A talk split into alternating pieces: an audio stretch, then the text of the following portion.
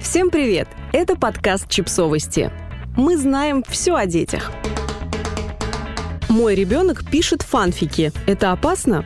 Столкнувшись с молодежной культурой, родители реагируют по-разному. Кто-то устало закрывает глаза, кто-то злится и запрещает, а кто-то пытается разобраться в нюансах, чтобы не терять связи со своим тинейджером. Именно для последних родителей мы подготовили этот разбор.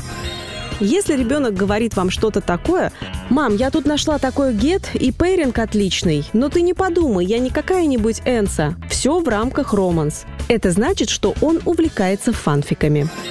Что такое фанфики? Слово происходит от английского «fan» – «поклонник» и «fiction» – «художественная литература».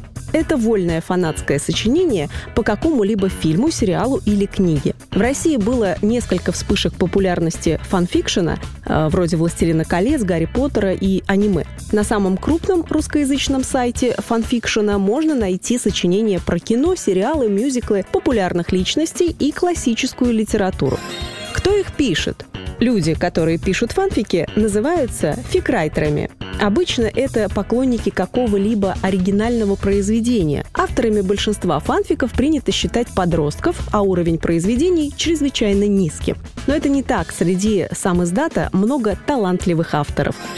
Правда ли, что в фанфиках сплошная эротика и ЛГБТК+.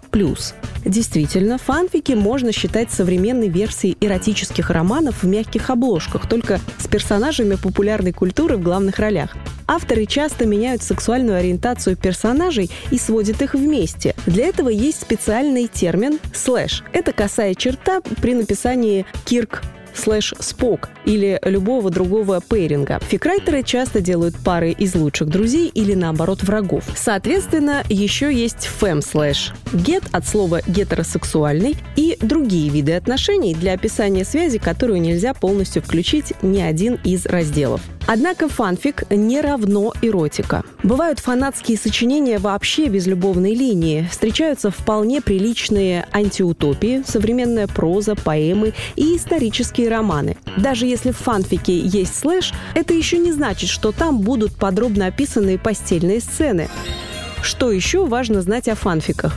Можно легко понять, что за фанфик перед вами, прочитав его описание. Допустим, это Анна Каренина Льва Толстого. Дальше нужно будет выбрать центральных персонажей, о которых вы хотите читать, и пейринг, например, Каренин и Вронский. Если вы укажете имена через слэш, то это будет значить, что персонажи состоят в романтических отношениях. Фанфики бывают разной длины. Маленькие – это драбл или мини, рассказ или повесть – это миди, полноценный роман – макси. Так стоит ли опасаться родителям, если ребенок пишет или читает фанфики? Нет. Как и компьютерные игры не провоцируют выбросов жестокости, и это доказано учеными, так и интерес к фанфикам может означать только желание узнать, что стало с «Мстителями» после титров, как проводили дни в Хогвартсе те самые мародеры, создавшие карту замка, или просто попытку вернуться во вселенную «Игры престолов», раз Джордж Мартин никак не выпускает продолжение. Согласно опросу, дети часто выбирают фанфики для чтения вне школьной программы, а иногда и вместо. Подписывайтесь на подкаст, ставьте лайки и оставляйте комментарии. Ссылки на источники в описании к подкасту. До встречи!